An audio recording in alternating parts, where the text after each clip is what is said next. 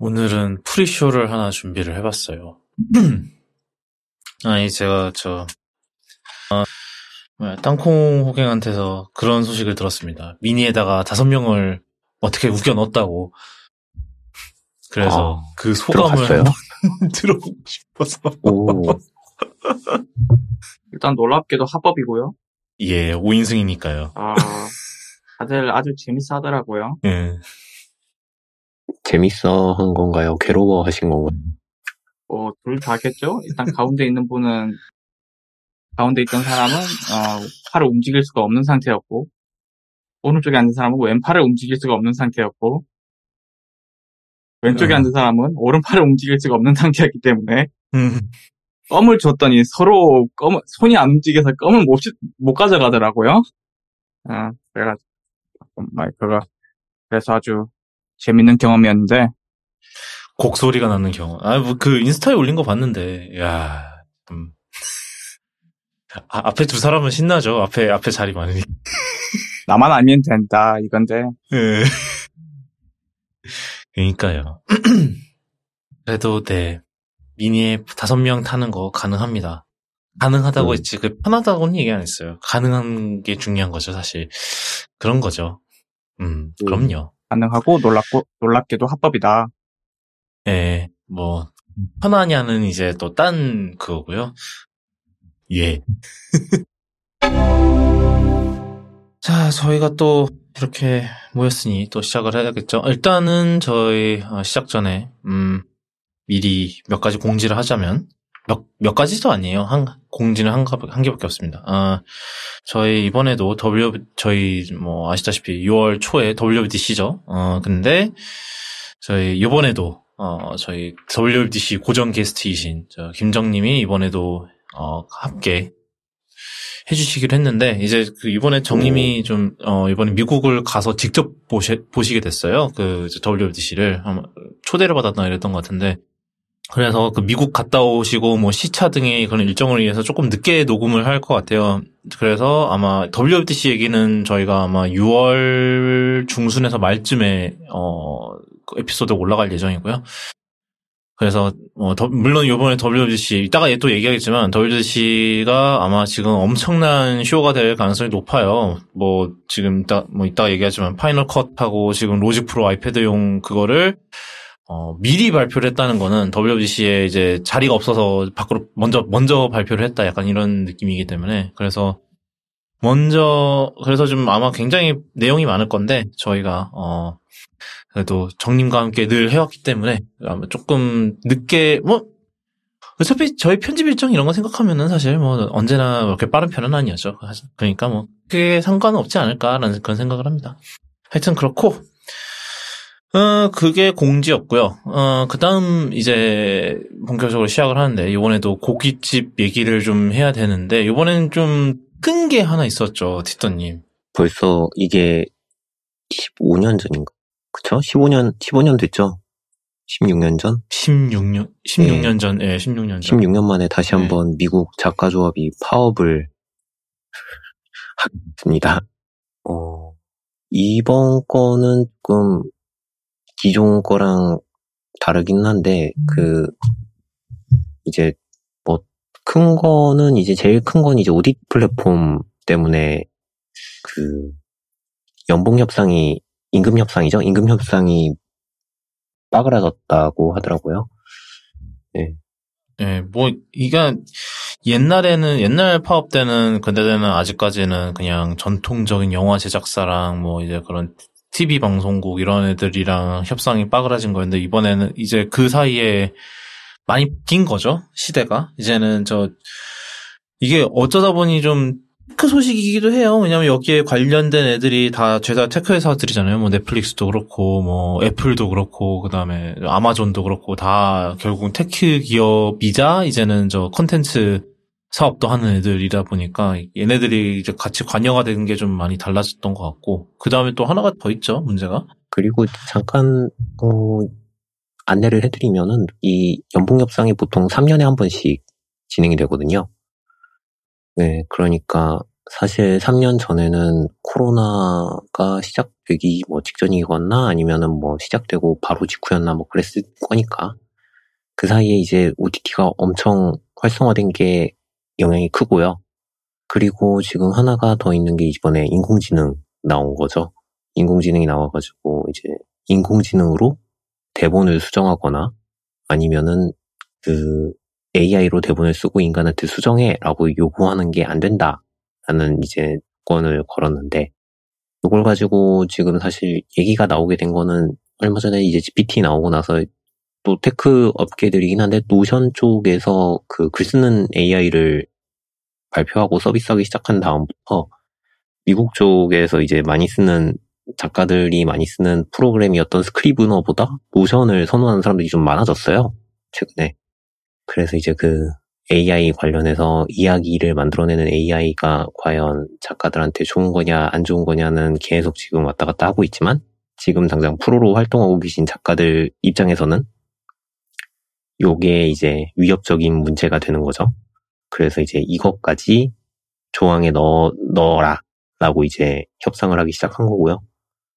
그래서 얼마 전에 이제 가장 최근에 이제 제작이 끝나가지고 이제 하나씩 발표가 되고, 그 뭐야, 상영이 시작되거나 뭐 OTT에 서비스가 걸리거나 하는 작품들이 몇 개 있는데, 뭐 마지막 지금 가장 최근에 시사회 한 게 아마 그 디즈니 플러스에서 하는 양자경 나오는 드라마인데 아, 이름이 기억이 갑자기 안 나네요. 진과덴이라고 만화가 원작인데 하여튼 아 American Born Chinese라고 이제 만화가 만화가 드라마화된 게 하나 있는데 그거 시사회에서 어, 작가들이랑 이제 좀 인사 그 유명 인사들한테 인터뷰했을 때 이제 다들 작가 연합 쪽이 조금 더 공정한 처우를 받았으면 좋겠다고 지지 성명을 많이 했다고 하더라고요.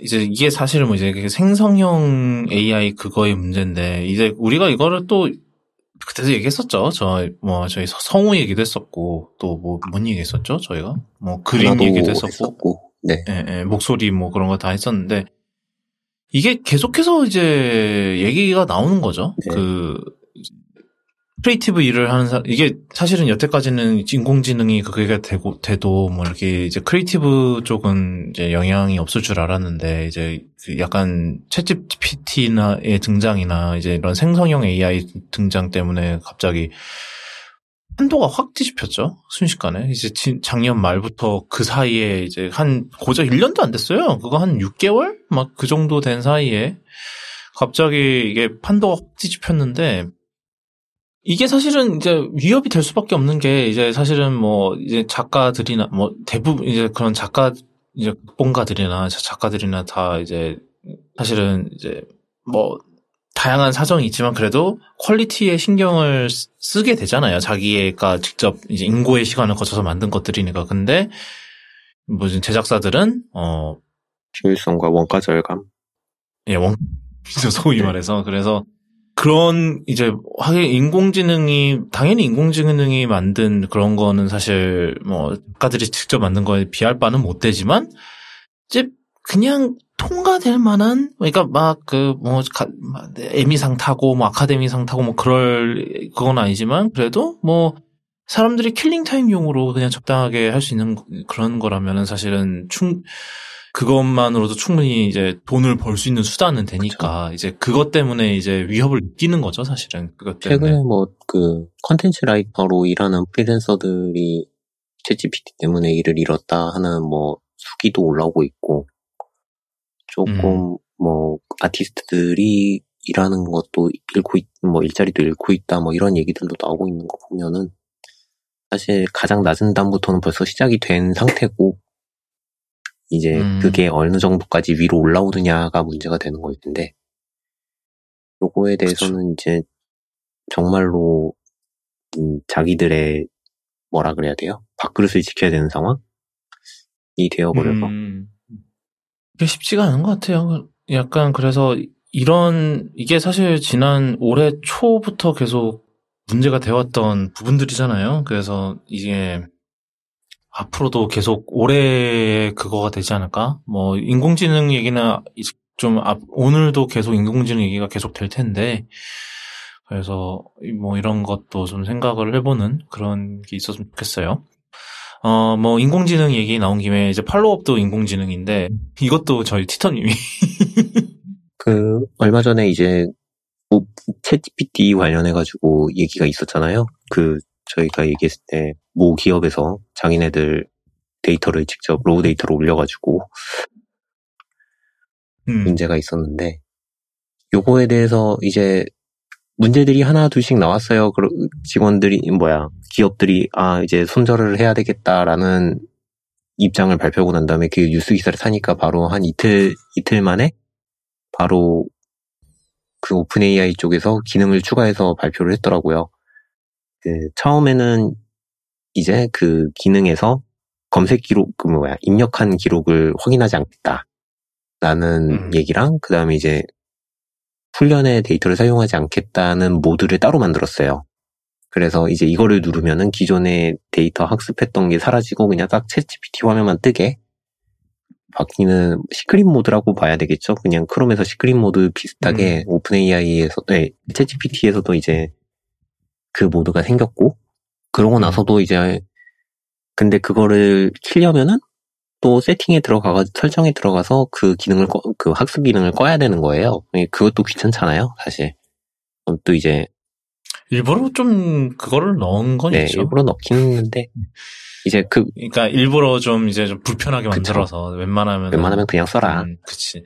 근데, 음. 이제 그거를 보고도 아 이거 너무 귀찮아서 안 되겠다 그냥 안 쓰는 게 낫겠다라고 했더니 이제 오픈 AI 쪽에서 아 앞으로는 그러면은 입력한 데이터는 사용하지 않겠습니다라고 얘기를 했어요. 그러니까 그 모드가 있음 있지만 학습은 안 시키겠다라고 얘기를 하는 걸 보면은 좀 앞뒤가 안 맞기는 한데 음, 안 한다고 하고요. 그리고 이제 여기에 맞춰가지고 마이크로소프트 통해서 챗GPT 기업용을 따로 만들겠다고 얘기가 나왔어요. 그래서 이제 이거는 가격을 훨씬 더 비싸게 받고 팔겠다고 얘기를 했는데 음. 약간 그거죠. 전용 서버 하나 파주겠다. 애저 통해서 그 예. 그쵸? 네, 그쵸. 애저 통해서 이제 서비스 따로 써라 뭐 이런 건데 음. 이거는 조금 나와야 두고 봐야 알 것 같아요. 제가 듣기로는 막 그게 쿼리당 거의 10배? 거의 그 네, 수준이라는데. 쿼리당 그뭐 이제 10배, 금액이 10배 뭐 그렇게 얘기를 하던데요. 일단은 채GPT 자체가 유료 서비스가 2만 원이면 공짜잖아요. 지금 한국에 한국 2만 원인가 20달러면은 무제한이잖아요. 20달러, 22달러 네. 뭐 하여튼 그렇죠. 그 정도 무제한으로 할수 무제한으로 할 수. 있는데 예. 요거를 이제 쿼리당으로 돈을 받기 시작하면은 네, 그 음. API 가격을 봤을 때 비싸죠. 비싸기 때문에 요것도 이제 한번 봐야 알겠지만 지금 지금으로서 발표한 바에 따르면 학습은 시키지 않겠다지만 사실 좀 뒤가 구린 것 같은 그런 모양으로 풀어가고 뭐 얘네들은 늘 그렇지만 이제 데이터에 목이 마른 애들이기 때문에 데이터 안 줄 거면 돈 더 내놔. 이거죠. 네, 그쵸. 그 그쵸. 그, 뭐 그래도 최소한 저 그 오픈 AI한테 저 회사 기밀 다 갖다 바친 모 에스모처럼 그런 일은 안 일어나게 바라야겠는데. 예. 어, 그 다음은, 이것, 이것도, 채, 이것도 챗 GPT 관련 소식인 것 같은데, 이번에 채GPT 만들고 나서 네. 돈은 피해 그 피해 되는 게 아니라 손해액. 뭐 이제 개발자도 뽑아야 되고 서버도 유지해야 되고 하니까 이제 투자한 비용이랑 이제 수익 비용이랑 다 했을 때 차이가 차이가 나왔는데 이게 5억 달러 5억 천만 달러 정도를 손해를 봤다고 합니다. 이제 이걸로 이걸로 이제 뭐 돈을 더 모아가지고 다음에 투자를 하겠다고 다음에 투자를 하겠다고 했는데 뭐 다음 모델은 뭐라더라 자가 학 기능 뭐 그런 기능을 담은 모델을 만들 거라고 했대요. 요거는 사실 뭐 하고 있는 거긴 한데 지금 챗GPT도 사실 거의 이틀에 한 번씩 업데이트되고 있거든요. 뭐 5월 12일 버전, 5월 13일 버전 뭐 이런 식으로 자기네가 어떤 버전으로 돌아가고 있다고 매년 뭐 개선하고 있다고 매일같이 개선하고 있는 모델을 쓰고 있다고 안내를 해주는데 여기다가 뭐 스스로 능력을 개선하는 모델이라고 하면은 어떤 거를 개선한다는 건지는 모르겠지만 뭐 학습 능력을 더 개선하는 건지. 일단은 네 자가적인 학습을 하는 모델을 만들 거라고 얘기를 했는데 이게 이제 투자한 비용에 비해서는 얼마나 벌 얼마나 수입이 될지 모르겠어요. 사실 한 명 유지하는데 20달러를 받, 받으면서 지금 뭐야? 5억 4천만 달러를 마이너스가 나왔으면 20달러로 쓰는 걸로는 조금 부족한 건 부족한 게 아닐까 싶긴 한데 뭐 이게 대충 환산을 하자면 6, 6천억 원이 넘는 수준이 아니 6천억 원 고사고 거의 7천억 가까이 된 6천 5천 7천 1,500억 쪽, 정도? 7천 쪽에 가깝죠. 그만큼 퍼부어서 그만큼 퍼부어서 수익을 낼 거라는데 이제 그러면 이쪽도 거의 트위터와 맞먹는, 맞먹는 악성 사업이 되 커요. 투자나 광고 아니면은 투자나 광고 아니면 수익을 받을 수 없는 음. 7, 7천억이 넘네요. 그러니까 이거 걔네들도 고민해봐야죠. 물론 지금은 이제 마소 돈을 엄청나게 불태우면서 지금 하고. 있는 마소도 엄청 돈 불태우면서 하는 거죠, 이거를. 근데 그러니까 아까 뭐 얘기한 뭐 콜이당 10배에 달하는 그런 게 나오죠. 돈을 어떻게든 벌어야 되니까. 그쵸. 저 트위터 얘기 나와서 말인데, 와, 오늘 진짜 세그웨이 좋다. 잘 연결된다. 어, 어, 저, 일론 머스크가 드디어 트위터 CEO를 뽑았다는 소식입니다. 이게, 언제 한 쪽이었지? 3일밖에 안 됐을 거예요. 아니, 아니, 제 말은 그러니까, 저, 아 머스크가 올해 초였나? 예, 올해 초에 이제 머스크가 이제 표를 올렸어요. 트위터에다가 이제 자기 CEO를 계속해, 계속해야 될까 아니면 그만둘까 이러니까는, 어, 그때 표 결과가 압도적으로 그만두, 압도적은 아니었나? 압도적이었죠. 압도적이었어요. 아, 아, 압도적이었어요. 예, 그 압도적으로 그만둬라가 나와서 어 그래서 그 이제 겸허히 받아들이겠다고 해놓고서는 어 아무 소식 없다가 몇 달 몇 달 됐는데 이제 드디어 갑자기 머스크가 트위터를 통해서 어, 새 CEO 뽑았고 이제 6주 뒤에 일할 예정이다. 근데 그때 처음에 이제 그걸 공개했을 때는 이름을 얘기를 안 네. 했거든요. 누구라고. 근데 거기에 이제 쉬라고 돼 있었어요. 이제 여자라고. 그랬더니 어 저 트윗 저 뭐야 일론 머스크 팬들이 뒤집혀갖고 쉬라고 했더니 네. 그 일론 머스크 팬들이 이게 무슨 일이냐. 여자라니 뭐 이런. 그러니까 그 트위터 아니 그 일론 머스크 팬들 팬베이스가 얼마나 그거인지 대충 보이죠 사실. 하지만 그 지금 제가 올려놓긴 했는데 전에 했던 발언에 맞추면은 뭐 끼리끼리 모인 게 아닐까. 하여튼 그래서 아 이게 작년 12월이었군요. 그 트위터 CEO 된 지 한 한 달 반 만에 한 거네. 그러니까는 거의 지금 새 CEO 찾는데 다섯 달 걸린 거죠. 근데 하여튼 어 그 이번에 그래서 처음엔 얘기가 안 나왔다가 이제 다음 날에 이제 머스크가 이제 공개를 했는데 바로 이제 린다 야카리노라는 사람이에요. 분이에요. 그래서 이분이 원래는 저 MBC 유니버설에서 어, 광고 쪽 부사장으로 있었다고 합니다. 그러니까 뭐 대표적으로 이제 걔네도 스트리밍 서비스 있죠. 피콕. 어, 피콕의 그 광고 이제 티어, 이제 광고 요금제, 이제 광고 탑재 이제 구독 그 요금제의 개발을 진두 지휘를 했었다고 합니다. 그러니까 그쪽에 이제 광고 계약이나 이런 것 쪽을 맡았었겠죠. 어, 그래서 그게 뭐 루머에 따르면은 그거를 이제 바로 공개를 못했던 이유가 뭐 그 직전까지 이제 야카리노가 MBC에서 무슨 그 걔네가 행사가 있어서 그거에 대한 리허설을 하고 있, 하고 있을 때 머스크가 트위터 CEO를 뽑았다고 발표를 했대나 봐요. 그래서 그때는 이름을 어 공개를 못 했었대나 뭐 그러니까 아직은 이제 그만둔 상 사임만 한 상태가 아니었다고 해요. 근데 이제 그 사이에 이제 어느 정도 정리가 돼, 신병 정리가 돼서 이제 공개를 한 거라는데 그, 그 사이에 누가 예측을 해서 맞추긴 했더라고요. 뭐, 더벌지 쪽에선가 예측을 해갖고 맞췄어요. 그- 그래서 뭐 옛날부터 이제 뭐 트위터에 좀 우호적이었던 사람이라고 뭐, 뭐, 뭐, 그랬던 것 같은데. 뭐 하여튼, 그래서, 그래서 이분이 그, 그러니까 광고 쪽을 했다는 거는 이제 광고 쪽을 잠, 뼈가 굵은 사람이래거든요. 이분이 뭐 저 MBC 유니버설에서 거의 20년 가까이 일했다고 하는 것 같아요. 그러니까 그 약간 머스크가 이, 이 사람 뽑은 이유를 대충 이분을 뽑은 이유가 대충 나오죠. 어, 다 이제 광 이제 지금 안 그래도 좀 머스크가 이제 트위터를 접수하고 나서 이제 저 머스크의 이런 돌발 행동들 퍼레 돌발 행동 퍼레이드 때문에 이제 광고주들이 많이 떠난 상태인데 이제 그거를 다시 이제 수습하는 약간 그런 역할이 될 것 같아요.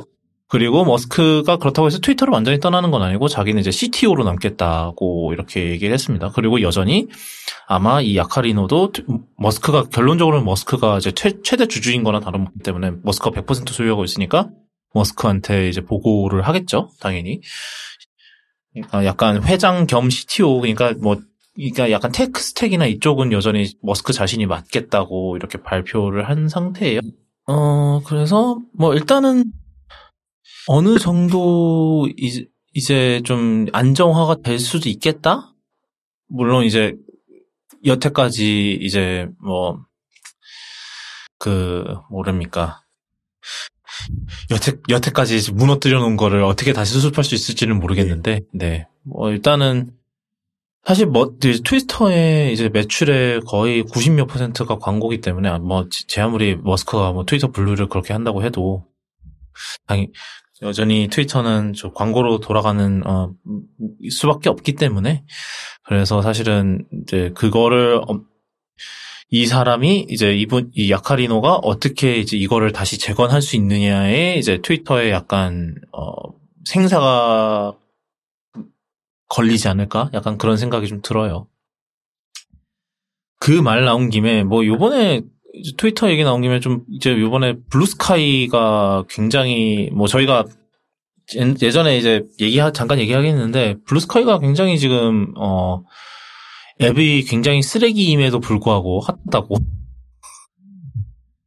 그런 얘기를 하는데 뭐 그러니까 뭐 소위 이제 그런 얘기를 하더라고요. 이제 다른 팟캐스트에서 이거에 대해서 얘기하는 걸 들었는데 마스토돈은 좀 약간 nerd들이 많이 글로 빠졌고 근데 이제 블루스카이는 아무래도 그 좀 소위 쿨한 사람들, 유명한 사람들이 글로 많이 갔다. 뭐, 그래서 이게 트위터 이제 post 이제 트위터 이제 그거 이제 뭐 저, 트위터를 사람들이 많이 떠나면서 이제 이 대체제가 이제 사람들이 어떤 성향이냐에 따라 좀 많이 갈리는 경향이 있는 것 같아요. 그래서 그거를 보는 것도 좀 흥미로운 것 같고 저는 아직 블루스카이 그거를 뭐 초대도 못 받았고 뭐 계정 만든 건 아니기 때문에 아직 구경은 못 해봤는데 저 그건 이제 티저님이 잘 구경을 하고 계시니까 어떤 어떤가요? 뭐 지난번에는 저 뭐 한국인들끼리 또 그 옛날 1세대 트위터 1세대 한국 트위터리안 뭐 어쩌고 저쩌고 그런 거 좀 분위기가 좀 난다고 그러셨던 네. 것 같은데 사실 지금도 조금 마찬가지긴 하고요. 그래도 조금 꾸준히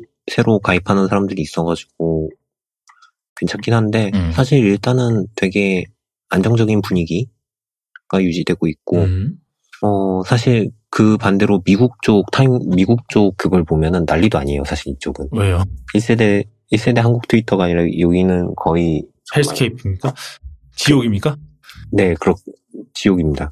일단, 일단 여기도 CEO랑 뭐 tech 개발자들이 좀 실시간으로 소통을 해요. 직원이 한 8명밖에 안 된다고 얘기를 하는데, 이 사람들이 열심히 활동을 하면서 그래도 조금 뭐 그 회원들 데리고 오고 하려고 하니까 좀 몇 번 이렇게 활동량 많은 사람들한테 초대장을 많이 주는 경우들이 있었어요. 그래서 국내에서도 이제 몇 분이 받았고 그러니까 이제 이 개발자 개발자랑 운영진한테 조금 나 초대장 많이 줘 이런 식으로 이제 달겨드는 사람들이 생기기 시작했고요. 그리고 이 아무래도 인원이 적으니까 컨텐츠 moderation이 조금 어려운 편이잖아요. 그래서 이제 자체적으로 그거를 걸러내는 기능을 하고 사람들마다 설정을 다르게 하면 안 볼 수 있게도 해놨는데 요거에서 조금 일정 사람들이 결탁을 해서 뭐 음란한 사진을 올린다던가 좀 시비를 거는 tweet을 올린다, 그 tweet이란다, posting을 올린다던가 뭐 그런 경우들이 조금 있었고요. 그런 식으로 해서 이제 뭐 일단 운영자들은 조금 손 놓고 지켜보면서 너무 심하게만 하지 말아라고 두는 분위기기는 한데 여기가 또 이제 지들은 트위터 대체제라고 생각을 하고 들어왔으니까 post를 부르는 이름을 우리는 skeet이라고 부르겠다 라고 하는 거예요. sky plus tweet이라는 의미로 하는데 스펠링을 이렇게 씁니다. 요게 뜻이 조금 안 좋은 뜻이기 때문에 약간 그 마스토돈도 toot이라고 했는데 toot도 사실 그렇게 좋은 의미는 그쵸. 아니라고 했거든, 들었거든요. 그 다들 왜 이래? 이런 정말. 식으로 하니까 개발자들이 하지 마라라고 얘기를 했어요. 그냥 우리는 post라고 적어놨는데 왜 이상하게 부르냐라고 이제 뭐라고 하니까 이제 그냥 지들끼리 은어라고 낄낄거리면서 skeet이라고 부르고 있고요.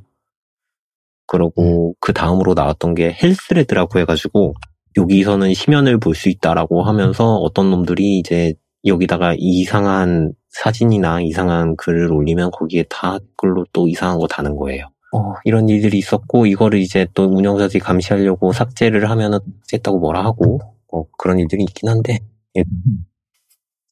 뭐 이게 이것이 바로 이제 콘텐츠 모더레이션이 없는 곳에 말로죠 어떻게 보면 일단 한국 쪽은 네. 한국 쪽은 또 이 움직임에 해서 이제 스키 뭐냐 이제 우리도 우리끼리 따로 만들자 음. 이거는 하늘이니까 뭐 연날리기를 하자 했더니 이제 또 어떤 분들이 어떤 분이 이제 그런 식으로 올리니까 또 뭘 굳이 포스트라고 있는데 굳이 또 그걸 이름을 뭐 이성적이군요. 이런 얘기도 하고 그죠 음. 지금은 아직 큰 싸움은 한 번 정도 음. 본것 같고요. 국내 거는. 그 이후로는 아직 음. 조용하게 할 얘기들 하고, 밤 되면은 다들 체력이 없어서 일찍 자러 들어가고, 이 새벽에는 regen, 글 regen이 적은 편입니다. 다들 1세대 트위터리안들이 옮겨온 것 같아요. 그러면. 어, 음. 어, 어젠가 그젠가 누, 어떤 분이 올리셨더라고요. 주말 밤 되면은 사람들이 다들 자러 들어가가지고 글 regen이 적다고. 그래서 주말인데 왜 없지? 아, 이 사람들은 주말이라도 밤을 새면은 다음날이 괴로운 사람들이. 아니 그리고 보통은요 그 이- 그런 이제 소셜 그런 이제 그런 것도 그렇고 이제 단톡방들 이런 거의 특징이 그겁니다. 주중 낮이 제일 regen율이 세요. 왜냐하면 일하기 싫거든. 음, 루팡의 본거지 온상인 거지 어떻게 보면은 그 주말에는 이제 뭐 자기 할 일 하고 놀고 이러느라고 안 봐요. 그 그게 이제 아무래도 사람들이 더 적으니까 하는 사람들이 더 적으면 그게 더 심한 그게 더 이제 도드라지게 보이죠 사실은. 그건 그렇죠, 사실. 네. 그- 그- 트위터야 워낙 사용자가 많아서 이제 그게 좀 덜해 보이는 거고 이제는 근데 이제 걔네들은 뭐 네, 그렇습니다. 그런 건 것 같아요 제 생각에는. 어, 하나가 더 있네요. 블루스카이에다가 국회의원들을 불러오려고 했대요. 주지사들이랑. 미국에 있는 그 어떤 성향에 있던 오. 정치인 지지자들이 이제 아 내가 지지하는 정치인을 불러올래 이런 움직임을 보여가지고 아그 얘기 들은 것 같다. 예 그거 또 이제 운영자 쪽에서 대놓고 네노 절대 안 된다. 아니 아니 그리고 정치인들 그런데 불러와서 잘 된 거를 본 적이 없는 것 같아. 근데 제가 알기로는 그 AOC는 가입했다고 하지 않았어요? AOC는 자기가 다른 사람한테 먼저 받아서 직접 가입을 한 거고요. 그 어. 이후에 이제 AOC가 들어왔으니까 아 우리도 데려올래 이러, 이러고 있어가지고 아, 이미 선례를 만들어 버리긴 했네, 네. 생각해 보니까. 자, AOC는 참 누구냐면, 이제, 알렉산드리아 오- 오르카시오 코르테스죠? 네. 그, 저, 뉴욕주 하원의원이에요. 민주당 하원의원인데, 좀, 인기가 많죠? 진보 진영 쪽에서 인기 많은, 이- 그게 출신, 그, 아마, 히스패닉 출신이었, 뭐, 이름에서 알 수 있듯이 히스패닉 출신 의원이라서 굉장히 인기가 많은 사람인데, 그래서 이제 AOC한테도 초대장이 들어왔대요. 몇 개 들어왔는데, 네, 정치인들은 안 주겠다고 올려놨네요. AOC가 예외인 네, 거죠. 그쵸. 어떻게 보면. 아니, 왜냐면, 좀, 뭐랄까, AOC는 그래도 좀 그런 것은 좀 자유로운 사람이긴 하죠. 그런 뭐, 저, 정치적 스캔들 이런 거에서 좀 자유로운 사람이긴 해서. 아닌가? 음. 모르겠네요. 제가 미국 정치판은 지금, 한국 정치판도 지금 시- 정신이 하나도 없는데, 거기까지 볼 겨를은 없어서, 뭐, 지금, 무슨, 안 그래도 좀 이것도 그, 코인판 건드리신 저 모 의원 내- 얘기를 해야 되나 말아야 되나 하다가 그냥 안 하기로 했는데 나도 저도 그 사태를 이해를 잘 못해갖고 뭐 어, 떻게 하면은 뭘 코인을 뭐 어떻게 했길래 이, 이 아저씨가 뭐 탈당을 하겠다 그러고 뭐은 난리인가 싶어서 저도 못 건드리겠어서 안 다루는데 네 판이라. 네아그 다음은 저 F 저 맥OS iOS 소식인데 요번 저희 지지난주 지지난주쯤에 이제 신속 보안 대응이란 업데이트를 받으셨을 거예요. 그러면서 버전명이 뭐 iOS 16.4.1 그리고 뒤에 가로 열고 A 이렇게 가- 이렇게 돼 있는 걸 보셨을 텐데 결국은 신속 보안 대응이라는 거는 사실 말이 쉽지 기술적으로 굉장히 어려 어려웠던 그거라는 얘기가 많아서 이번에 좀 얘기를 좀 해보려고 하는데 이게 뭐냐면은 이제 애플이 굉장히 그런 시스템 보안에 굉장히 신경을 많이 쓰잖아요. 뭐 iOS도 그렇고 뭐 이제 뭐 시, 시스템 암호 이제 뭐 파일 시스템 암호화라는 거 자체를 제일 먼저 도입한 게 이제 애플이고 그, 그래서 뭐 그뭐 iOS는 이미 뭐한한 6, 7년 전부터 이제 디스크 전체가 암호화가 걸려 있고 맥OS도 비, 이제 FileVault로 암호화를 걸 수 있고 약간 이렇게 돼 있는데 어 근데 이제 빅서가 2년 전이죠. 2년 전에 나왔던 이제 맥OS 빅서 때부터 이 시스템 파일 자체 원래 이제 시스템 파일이 이제 밖에 있어서 이제 시 그냥 드라이브 안에 있어서 이제 뭐 사용자들도 접근이 가능했어요. 그래서 막 이거 이용해서 뭐 이제 파일 건드리고 이런 게 가능했는데 이제 빅서부터는 아예 그 시스템 파일들을 읽기 전용 파티션에다 넣어버렸어요. 그래서 이 읽기 전용 파티션을 부팅할 때 그것도 이제 그 파티션을 직접 읽는 게 아니고 그, 그 파티션의 snapshot을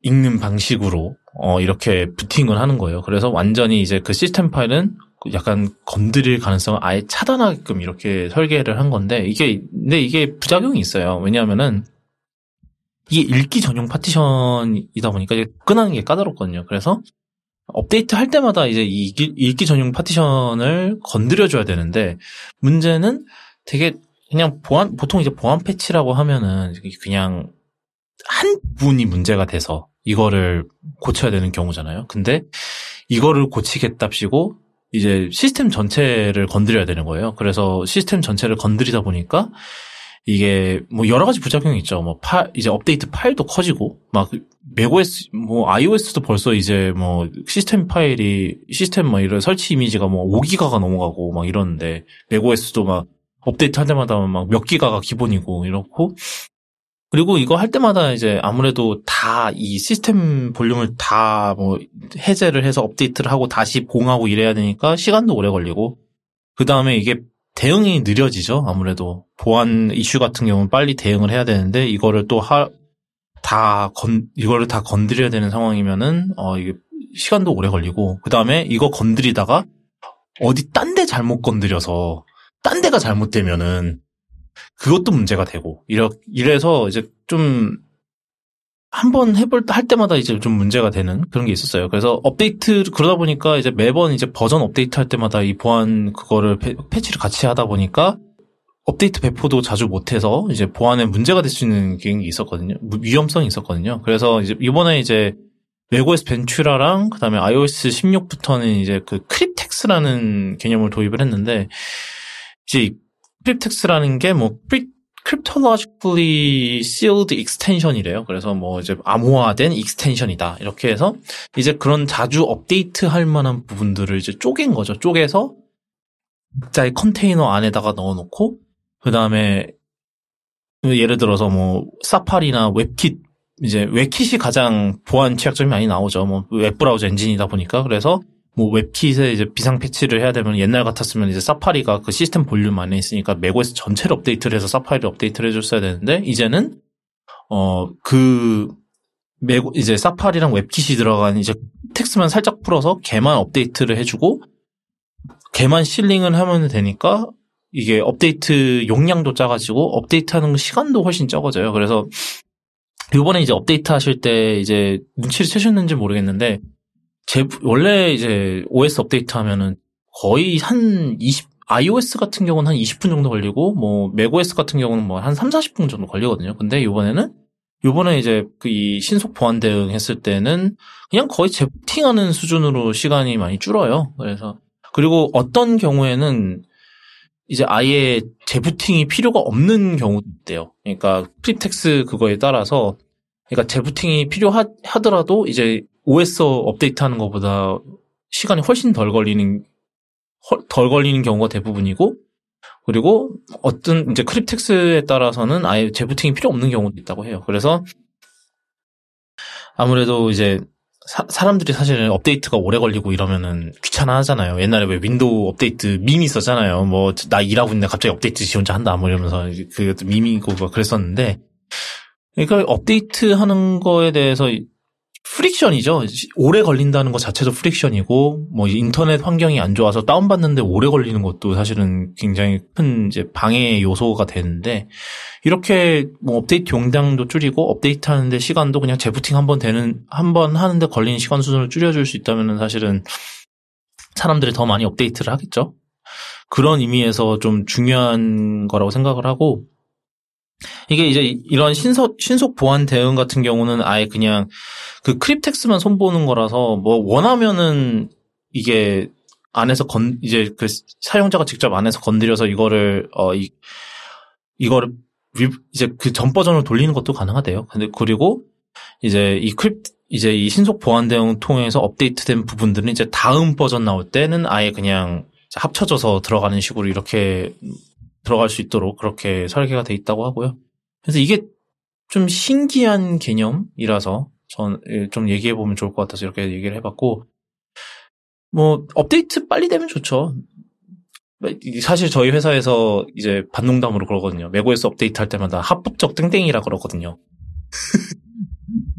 오래 걸리니까. 근데 이제 합법적 땡땡이 시간이 많이 줄어질 것 같은 그런 생각이 드네요. 아, 그 다음은 저, 아, 마소 소식이 좀 몇 개가 있는데, 어, 이제 첫 번째로는 저, 영국의 이제 반독점 당국에서, 어, 마이크로소프트와 액티비전 블리자, 마이크로소프트의 액티비전 블리자드 인수를 반대한다고, 어, 이제 발표를 했고요. 어, 여기, 근데 여기가 좀 흥미롭기는 해요. 왜냐하면은 이 영국의 이제 이 얘기는 보면은 여태까지는 막 저희가 이제 마소 이제 이 얘기할 때마다 나, 보통 나온 내용이 이제 콜 오브 듀티 때문에 이제 다들 그러는 게 문제였잖아요. 근데 여기서는 cloud gaming에 이제 저희가 옛날에 쿠드캐스트에서 얘기를 했었어요. 이제 이 cloud gaming 마소가 진짜로 노리는 이제 cloud gaming이 아닐까라는 그런 걸 얘기했는데 이제 영국 영국 이제 반독점 당국에서 이, 이 문제를 꼬집어서 어, 반대를 하는 주요 이유로 활용, 주요 이유로 이제 논점으로 활용을 했는데, 그러니까, 마, 만약에 마이크로소프트가 이제 액티비전 블리자드 인수를 해서 게임 패스를 강화를 시키면은, 어, 이걸 어떻게 싸울 거냐. 이제 이런, 이런 논지인데, 이게 사실은 뭐 저희가 옛날에도 얘기했지만, 이, 렇게 아직 세대, 제, 아직 형성이 안 된 시장에 대한 이제 반독점 소송은 아직은 새로운 개념이라서 이게 어떻게 될지는 좀 지켜봐야 될 것 같아요. 근데 뭐, 뭐 그 와중에 정말 저 팩폭 하나 한 게 있었는데 어 저 닌텐도 스위치의 성능으로는 최신 최신 콜 오브 듀티를 돌릴 수 없다고. 그러니까 마이크로소프트가 뭐 닌텐도랑 뭐 10년 계약해서 뭐 콜 오브 듀티를 공급하겠다는 그거는 말도 안 되는 소리라는 어 폭을 날렸는데 뭐 이번에 뭐 닌텐도도 그랬다면서요. 어 올해 또 올해는 새로운 거 안 나온다고 스위치. 언제 나올까? 한 2년 안 나온다고 네. 했던 것 같아요. 내년, 아마 내년에 나오려는 것 같아요. 내년에. 그러니까 사실은 원래 스위치가 매년 이제 2년마다 뭔가 하드웨어가 조금씩 바뀌었거든요. 뭐, 2017년에 나왔고 2019년에 이제 그 공정 개선판이랑 라이트 나왔고 스위치 라이트가 나왔고 그다음에 2021년에 OLED가 나왔어요. 그래서 사실 올해 뭐가 나왔어야 되는데 어, 닌텐도가 올해 나오, 뭐 나올 거 없다라고 그래서 그리고 그리고 올해는 스위치 판매량이 떨어질 거다라고 예측을 했거든요. 그러니까는 네. 하여튼 그래서 뭐 네 그런 팩폭을 했고요. 하여튼 그래서 이게 사실은 어떤 식으로 갈지 아, 이제 좀 흥미로운 지점인 것 같아요.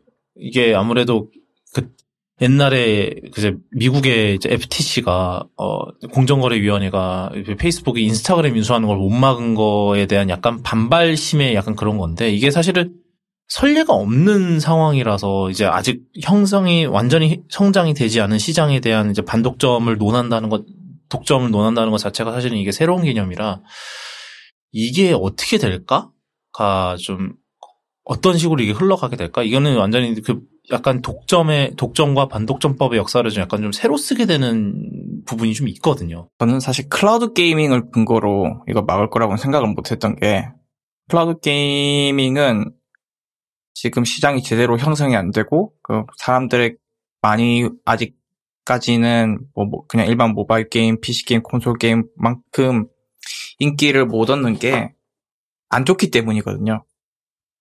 뭐 예, 예를 들어 인터넷이 좋아야 되는데 인터넷이 좋은 사람들은 생각보다 그런 gaming을 할 이유가 없는 사람들이 많고 안 좋은 상황에서 하면 화질도 떨어지고 반응 속도도 떨어지고 그렇다고 selection 게임이 전부 다 있는 것도 아닌데 굳이 그렇게 해야 하나 그런 안 좋은 한계를 안고 게임을 클라우드 gaming을 해야 할 이유가 없는 거죠. 대부분의 사람들에게는. 그래서 사람들이 클라우드 gaming의 매력을 못 느끼고 있고 이 와중에 다른 클라우드 제공사들은 마이크로소프트만큼 뭐 서버가 많지도 않아서 성능이 뭐 엄청나게 좋거나 아니면 게임이 많지도 않죠. 뭐 이런저런 한계가 있어서 시장이 형성이 안 되고 있는 건데 그 와중에 마이크로소프트는 그래도 엑스박스라는 게 있고 엑스박스를 뭐 서, 엑스박스로 farm을 돌려서 서, 클라우드 서비스를 제공하고 있어서 그나마 점유율이 높은 건데 그거를 근거로 이렇게 나올 줄 이렇게 막을 줄은 몰랐고요.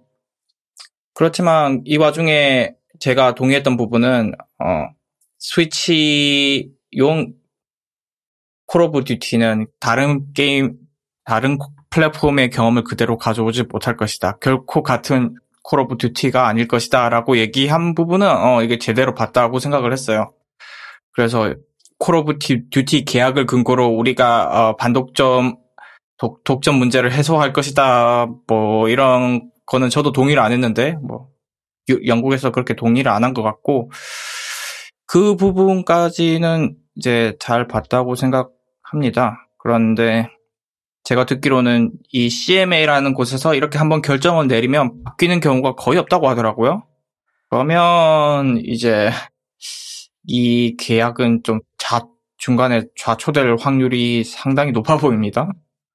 그리고 뭐, 뭐 제가, 저희가 지난 방송인가 지난 방송에도 얘기하긴 했는데, 이제 아무래도 콘솔, 이제 미래에는 이제 콘솔을 가지고 있어야 한다는 것 자체가 제 생각에는 그게 좀 게임을 하는 거에 있어서 뭐 콘솔이든 아니면 좀 성능 좋은 게임 PC거든 둘 중 하나를 가지고 있, 어야 된다는 것 자체가 사실은 좀 걸림돌이 될, 그 게임을 즐기는 거에 있어서 걸림돌이 될 가능성이 높아서 이제 그 영, 이제 뭐 그런 delay 문제, 지연 문제나 이런 거에 해결이 되면은 사실은 저는 클라우드 gaming은 좀 승산이 있다고 생각하는 쪽이거든요.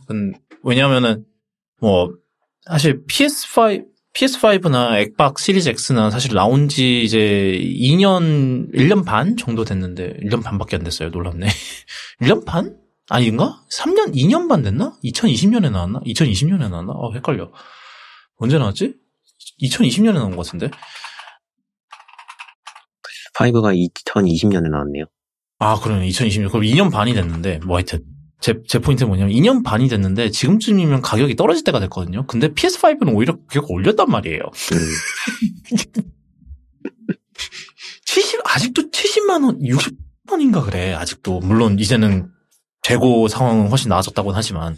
그리고, 그, 그러니까는 옛날 같았으면 지금쯤이면은 막 현세대 콘솔 막 한 30만원, 30, 40만원이면 살 수 있을 시기가 됐어야 되거든요. 근데 아직도 이렇다는 거는 이게 점점 큰 이제 이, 이, 하드웨어들을 사야 한다는 그것 자체가 사실은 엄청난 큰 문제 겨, 걸림돌이 될 가능성이 커요. 그리고 보세요. 저 게이밍 PC도 봐요. 저 뭐 뭐 RTX 4090 얼마라고요? 저 뭐 200만 원 넘지 않아요? 저 뭐 물론 게임한 게임을 하기 위해서 4090까지 살 필요는 없지만 4080 하다못해 뭐 4080 4070도 거의 100만 원 가까이 하는 마당에 이게 사실은 쉽지 않은 걸림돌이거든요. 왜냐면, 왜냐면 저도 사실은 막 PC가 있긴 하지만 PC가 이게 제가 PC를 하나 가져온 게 있는데 그게 GTX 1060이란 말이에요. 이걸로 뭘 해요, 요즘 이 시대에. 물론 옛날 게임을 할 수 있겠지.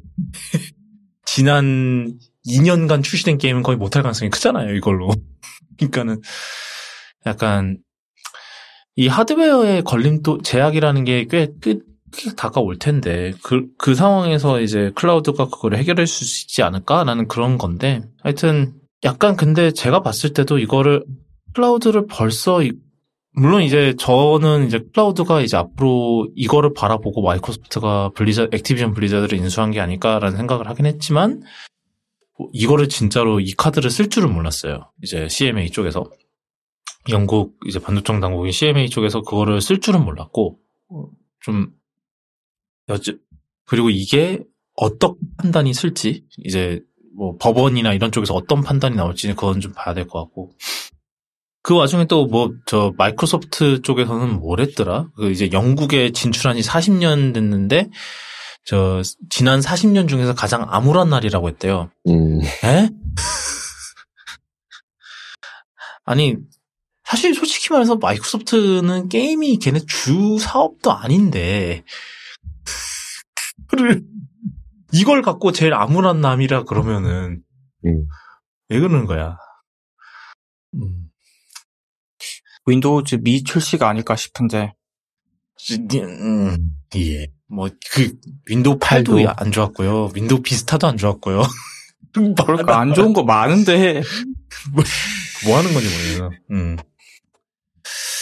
음. 입니다. 뭐 하여튼 그래서 마이크로소프트 음, 이거는 좀 이게 그 와중에 이유는 또 이걸 허가할 것 같다라는 뭐 그런 얘기가 있긴 하더라고. 근데 이제 영국에 영국하고 지금 미국에서 안 된다고 하는 이상 이게 사실 자초될 가능성이 더 커지는 상황이긴 하거든요.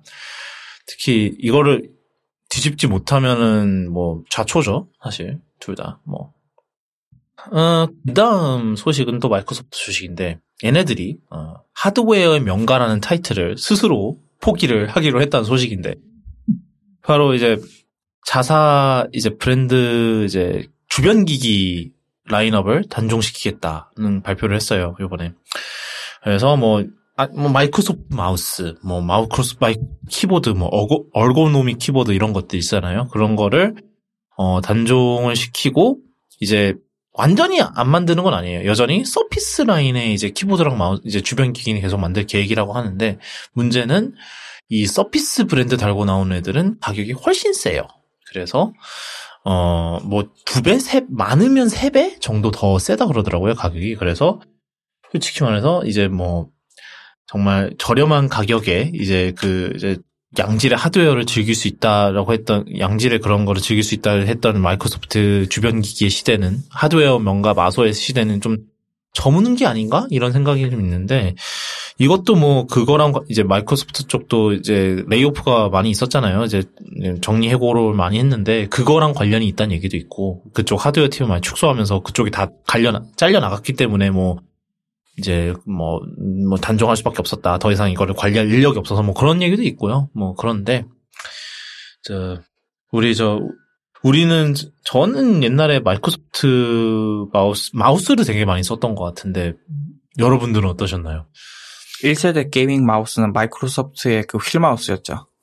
그 마구라고 그 마우스부터 썼었고 지금 마이크로소프트 주변 기기 하면 아직도 그 마우스가 생- 생각나네요. 그 프로게이머들이 많이 썼던 볼 마우스가 있는데 그 이후로는 어, 마이크로소프트 마이, 마우스는 잘 안 쓰다가 최근에 vertical 마우스 하나 사면서 마이크로소프트 거도 하나 써봤었거든요. 마이크로소프트 vertical 마우스가 싼 값에 꽤 괜찮 괜찮고 손도 편하고 좋거든요. 그런데 이제 걔가 단종이 될 거고 그러면 이제 쓸만한 vertical 마우스는 뭐 로지텍 이런 걸 봐야 될 것 같습니다. 서피스에는 있는지 모르겠네. 얼거노믹 키보드는 있다는데 129달러라고 하고 근데 그게 두세 배 하니까 어, 원래 얼고노믹 키보드가 한 60달러대였던 걸로 기억을 하거든요. 근데 이제 음. 걔는 갑자기 이제 가격이 확 뛰는 거니까 조금 그건 안 좋네. 얼거노믹 제대로 만들어주는 회사들이 이제 로지텍 하나 있고 그 마이크로소프트가 더 많이 해줬었는데 그러면 ergonomic 제품들이 많이 가격이 뛰어버리겠죠 이러면. 그게 좀 안타까운 부분인 것 같고 저는 뭐 옛날에는 마이크로소프트 블루투스 마우스를 맥북 쓸 때도 많이 썼는데 이제는 저도 로지텍으로 다 갈았고 지금은 이제 리프트 마우스 쓰고 있으니까 저도 vertical 쓰거든요. 근데 이제 리- 사실 리프트 마우스가 싼 편은 아니에요. 뭐 얘도 한 8만 원 하니까 비싼 편, 싼 편은 아닌데 그나마 이게 MX 버- MX 버티컬보다 싸.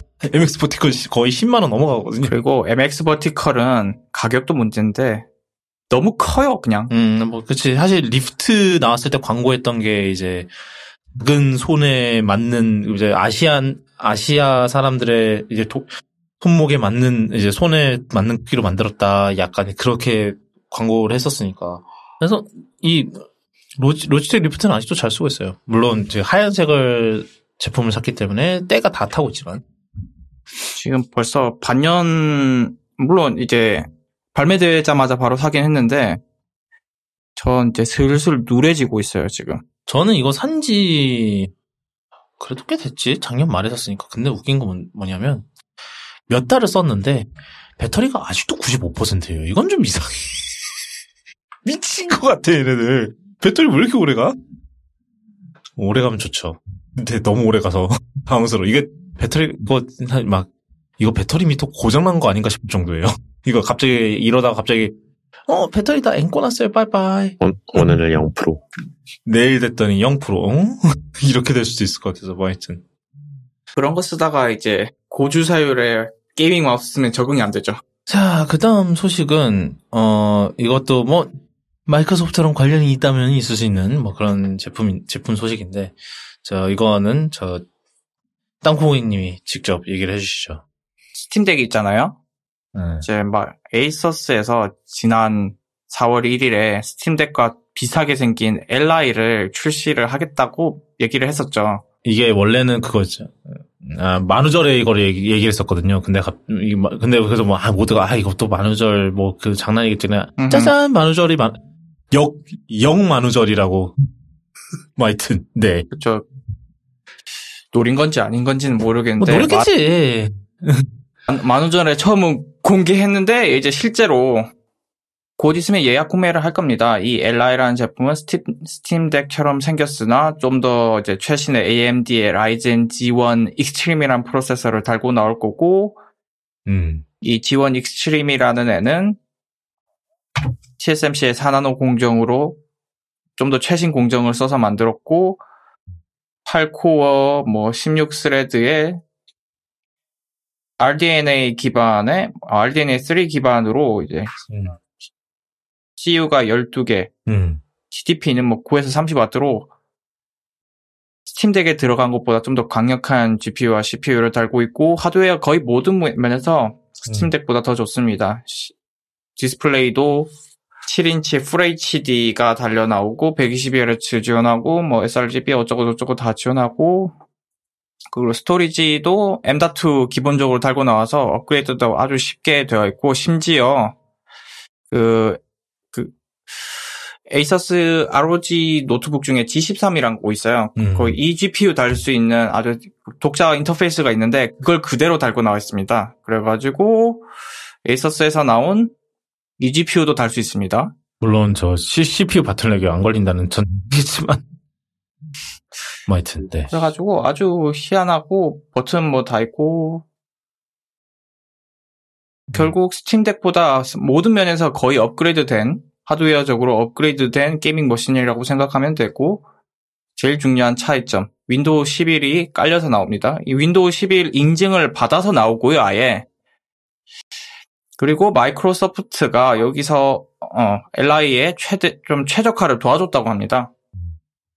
그리고 예, Game Pass Ultimate 3개월 달려서 나오고 뭐 기타 등등. 그 덕분에 어, 윈도우가 깔려 나오기 때문에 윈도우 게임들을 그대로 이론상 그대로 돌릴 수 있습니다. 왜냐하면 결국에는 이게 게임기 형태이긴 하지만 완전한 컴퓨터니까요. 제일 중요한 가격은 이제 599, 699이고요. 아, 699달러. 우리나라 들어오면 한 110, 120일 이렇게 예상된다는 썰을 들은 것 같은데 가격이 싸진 않죠. 왜냐하면 스팀 스팀덱의 가장 그거가 가장 고급형이 100만 원 아래거든요. 그러니까 사실 이게 싸지는 싼 가격은 아닌데 여전히 물론 어, 조금 사양 떨어지는 뭐 6코어 버전, 6코어 16, 12스레드 CU 3, 4개짜리 버전을 4개짜리 버전을 사면 뭐 100달러 아껴서 뭐 한 100만 원이겠지만 이런 거 살 거면 이제 풀옵션 사야죠. 100달러 차이면 풀옵션 사야죠. 음. 스팀덱은 근데 그 그리고 그 CPU나 GPU 사양 자체는 또 차별점 안 뒀었거든요. 그냥 그 SSD 용량하고 이제 뭐 화면 그것만 차이가 있었는데 그것도 조금 아쉽기는 하네요. 뭐 그리고 지금 뭐 버지 리뷰를 쭉 읽어봤는데 어뭐 대환장 버그 파티라는 얘기가 있어요. 아직은 그래서 뭐 그거는 좀 얘네들이 어떻게 고칠 수 있을지는 봐야 된다. 뭐 이렇게 이런 얘기가 있긴 하더라고요. 뭐 프로토타입일 수도 있, 이라서 생기는 문제일 수도 있고 아직 처음 나오는 뭐 처음은 아니지만 유, 유명하지 않은 폼 팩터에서 일반 PC용으로 나온 게임을 돌리려다 보니 뭐 이런저런 문제가 생긴 걸 수도 있고요. 예를 들어 조작 같은 게 힘들 수 있죠. 일일이 다 매핑을 해줘야 된다던가.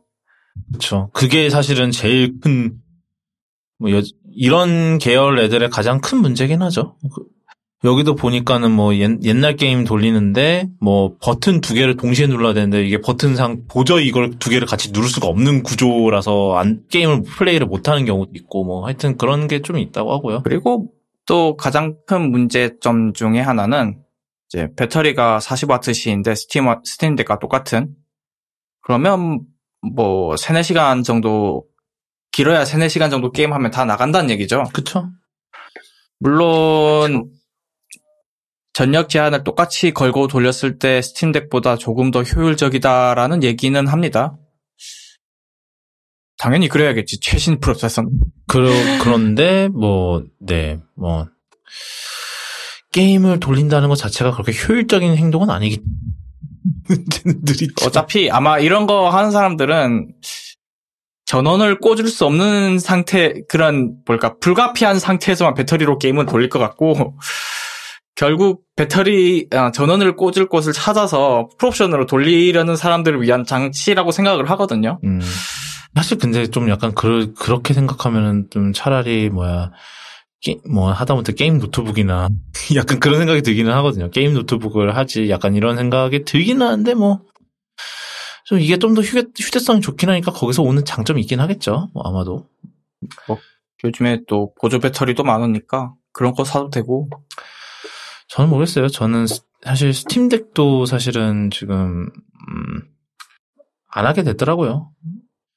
일단 뭐 이게 무게가 600g은 되니까 이렇게 스팀덱보다 가볍다고 했던가? 그래서 600g 정도면 가볍진 않죠? 뭐 그렇죠. 아이패드 아이패드 그 한 아이패드 한 에어 정도가 한 600g 정도일 텐데 그러니까 아니면 11인치 프로나 음. 이런 애들이 그, 아니지 11인치 프로도 이제는 4, 500g 아래일 텐데 잠시만요.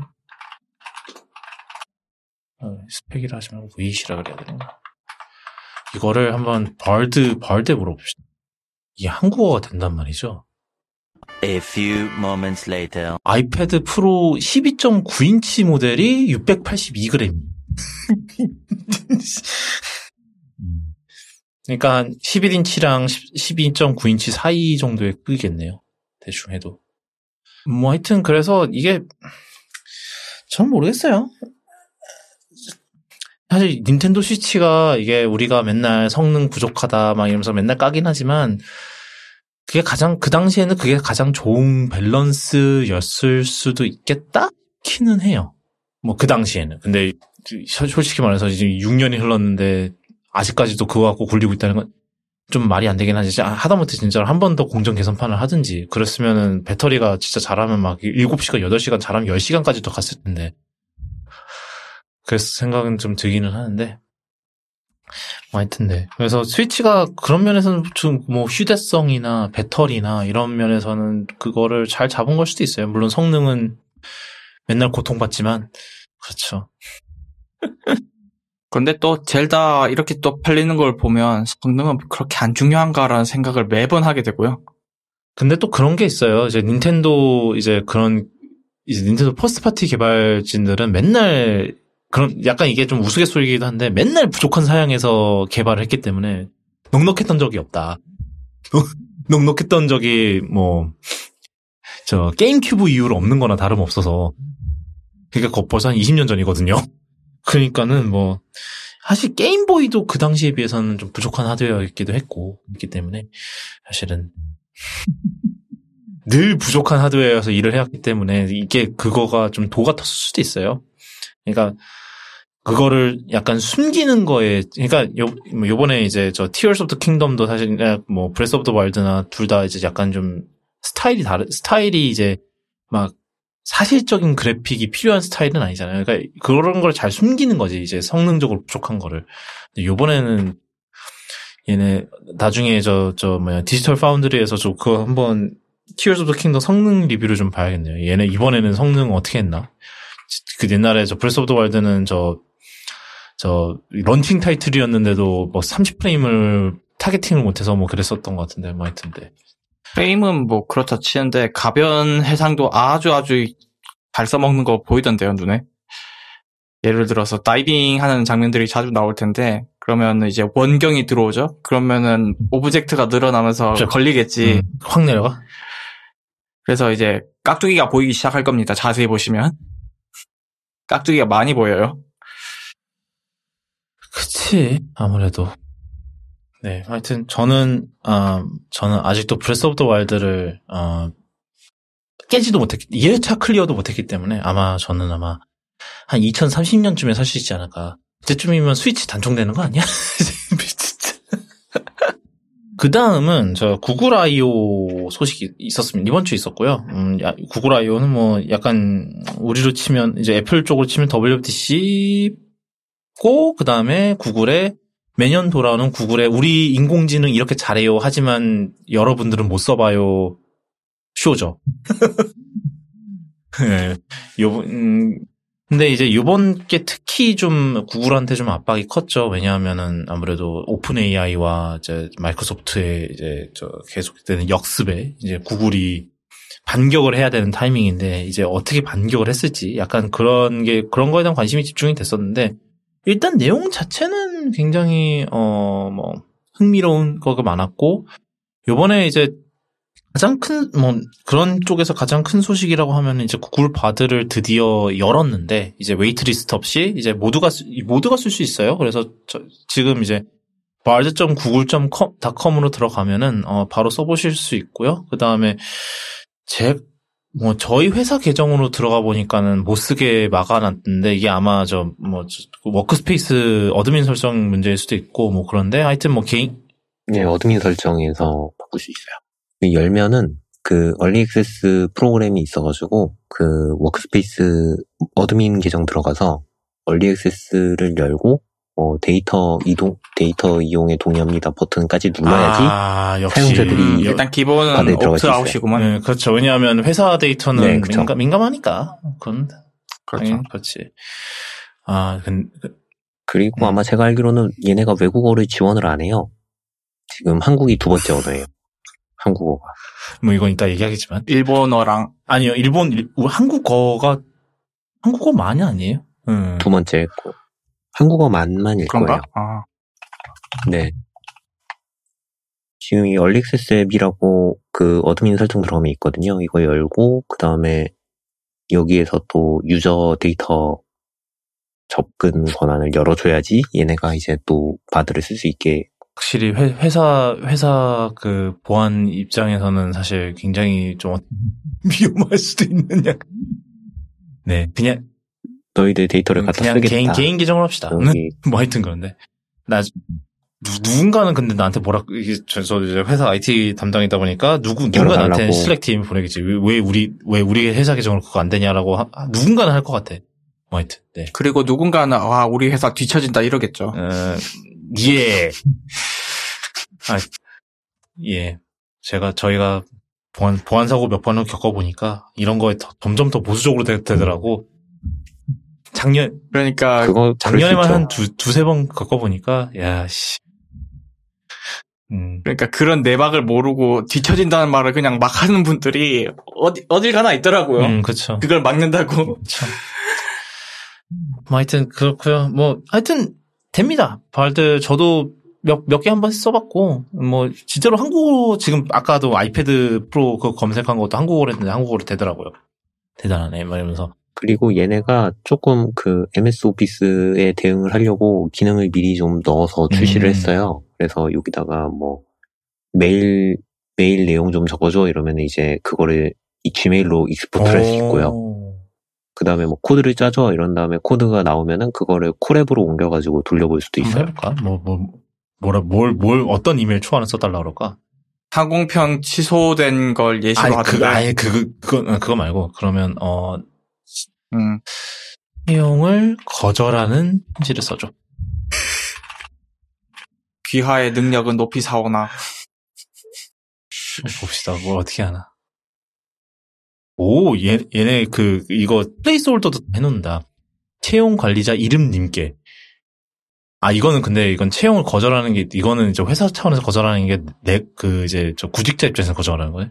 직위 채용에 대한, 써볼 일이 없는. 어, 써볼 일이 없는 거죠. 면접 탈락 면접 네. 탈락 아, 예, 내용. 그렇죠. 면- 탈락에 대한 편지 써줘. Many, many minutes later. 아, 근데 이것도 내가 받고 이제 근데 직위 직책에 대한 제 면접에 대한 귀하의 연락을 받고 유감입니다. 기아의 회사와 기, 기아의 회사가 하는 일에 매우 깊은 인상을 받았으며 기아의 팀이 일원이 될 수 있는 기회에 대해 흥분했습니다. 이것도 너무 번역. 어, 시간을 내어 제 자격과 경험에 대해서 더 자세히 하- 이야기해 주는 기회를 주셔서 감사합니다. 제 답변이 기아에게 도움이 되었기를 바랍니다. 도움이 되었기를 바란다고? 어. 뭐 하여튼, 네. 이 기회, 이 기회를 놓친 것이, 뭐, 일단 시작은 좋네요. 뭐 하여튼, 이런, 이런 것도 할 수 있고, 네. 그리고 지난번에는 이제 뭐, 예를 들어서, 뭐, 어, 뉴욕의 관광, 관광 명소 추천을 해줘라고 하면은 뭘 추천하나 봅시다. 네, 이- 그래도 나름 1년 뉴요커인데, 저, 자유의 여신상이랑 엠파이어 스테이트 빌딩 전망대, 메트로폴리탄 미술관, 현대미술관, 브로드웨이 쇼, 센트럴파크, 타임스 스퀘어, 911 기념관이 박물관. 네, 잘하네. 하여튼, 네, 뭐, 어, 안내하는, 그래요. 이렇게는. 아, 저희 회사 이름의 지기에 대해 지원해주셔서 감사합니다. 기아의 지원서와 면접에 대한 기아의 생각을 잘 읽, 면접을 했는데 읽었다고요? 뭐 하여튼데.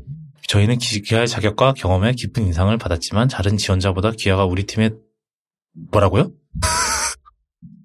맛이 갔네. 그 다른 지원자보다 기아가 우리 팀에 가장 적합하다고 판단했습니다. 아쉽게도 이번에는 멋있어 였습니다. 형, 너무 적합해서 모실 수 없다. 좋은데 가라. 우리 회사에 모실 인재가 아니다. 더 큰 회사로 가. 더큰 꿈을 실어 나가라. 그러니까, 음. 예, 이런 AI가 우리를 대체한답니다. 자, 뭐 바드는 실험이니까요.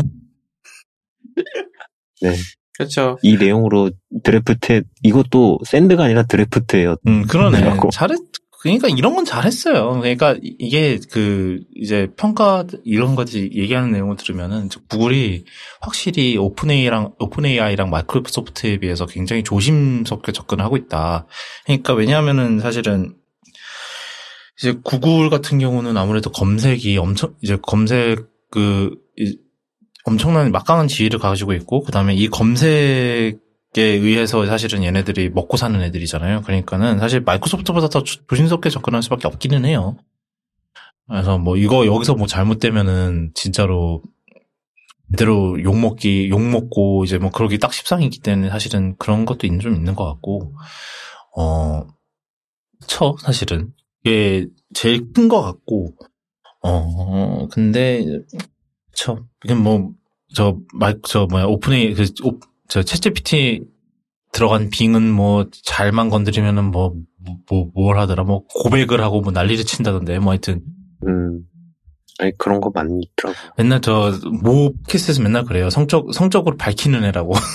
인공지능이 성적으로 밝힌대요. 뭐, 하여튼, 네.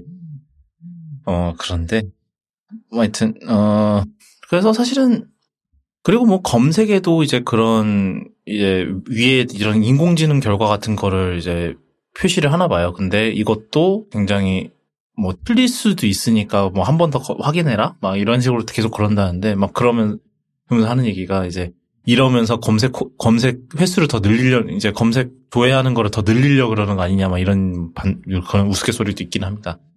뭐 하여튼 그런데, 어, 뭐, 전반적으로 이제, 말- 구글도 이제 좀 더, 이게 아무래도 원래는 이제, 아, 여태까지 계속 구글만이 이런 좀, 인공지능이 있어서 이제, 구글밖에 없었으면은, 아마 구글이 이렇게 풀진 않았을 거예요. 그랬는데 이제 확실히 경쟁자가 생겼으니까 이제 오픈 AI랑 마이크로, 마이크로소프트랑 이제 경쟁자가 생겼으니까 더 풀기 시작한 것 같죠.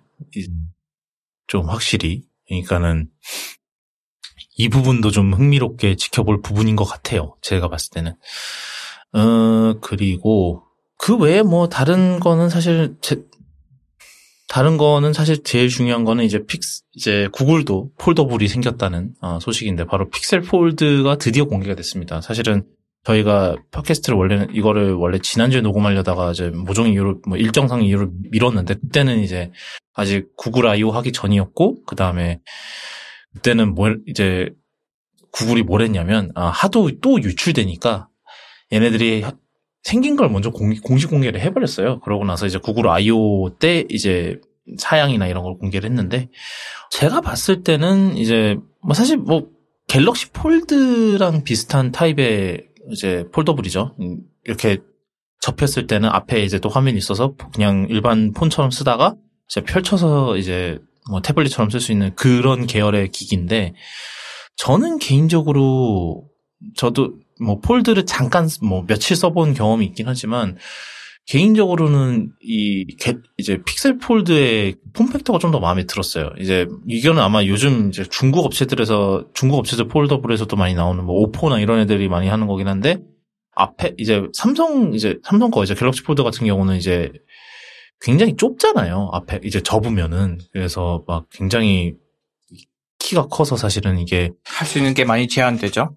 예, 사- 하다 못해 타이핑하기도 힘들고 워낙 키보드가 좁으니까. 근데 이제 픽셀 폴드 같은 경우는 앞에가 좀 더 넓어서 진짜 일반 스마트폰처럼 쓰기도 편하고 그다음에 넓 이제 폈을 때도 꽤 넓게 나오고 이런 식 이런데 그리고 뭐 여기도 경첩 을 디자인을 어, 많이 신경 썼다고 하지만 여전히 뭐 중간에 그 줄은 그어져 있고요. 그건 어쩔 수 없는 것 같아요. 이건 아직 기술이 확실히 발전이 좀 덜 된 것 같고.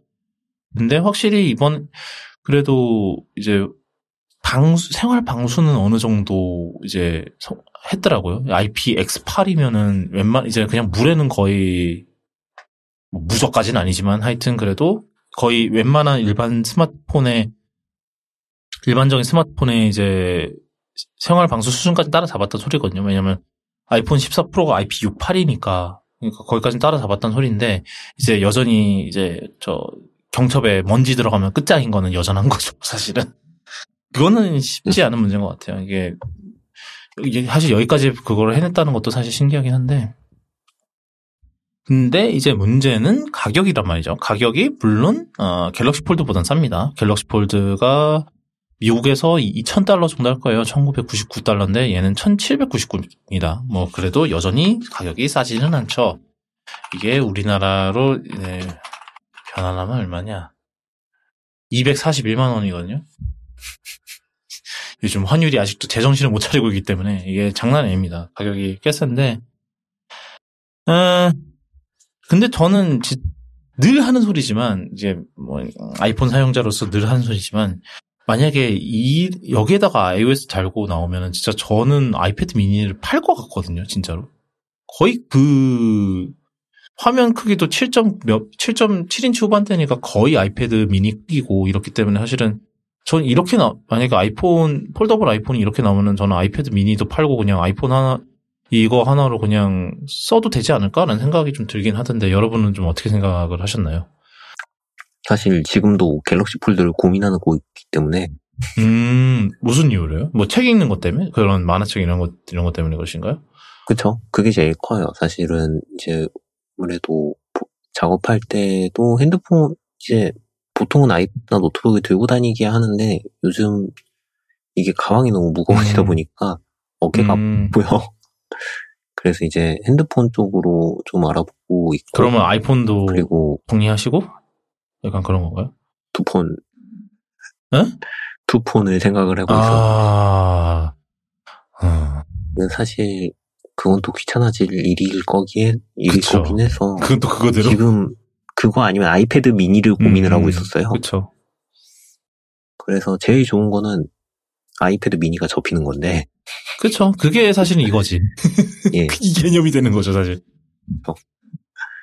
이 픽셀, 픽셀이라고 해서 사실 픽셀이 접힌다고 했을 때, 어, 얘가 또 만약에 아이, 아이패드처럼 연결을 조금 보장한다면 모르겠는데, 아직은 아닌 것 같아요. 일단 안드로이드로 들, 그래서 사실 여전히 사실 그 안드로이드 태블릿 태블 안드로이드는 여전히 그 태블릿 앱- 앱의 무덤이라는 소리를 아직도 들으니까 네, 그게 제일 크- 크죠.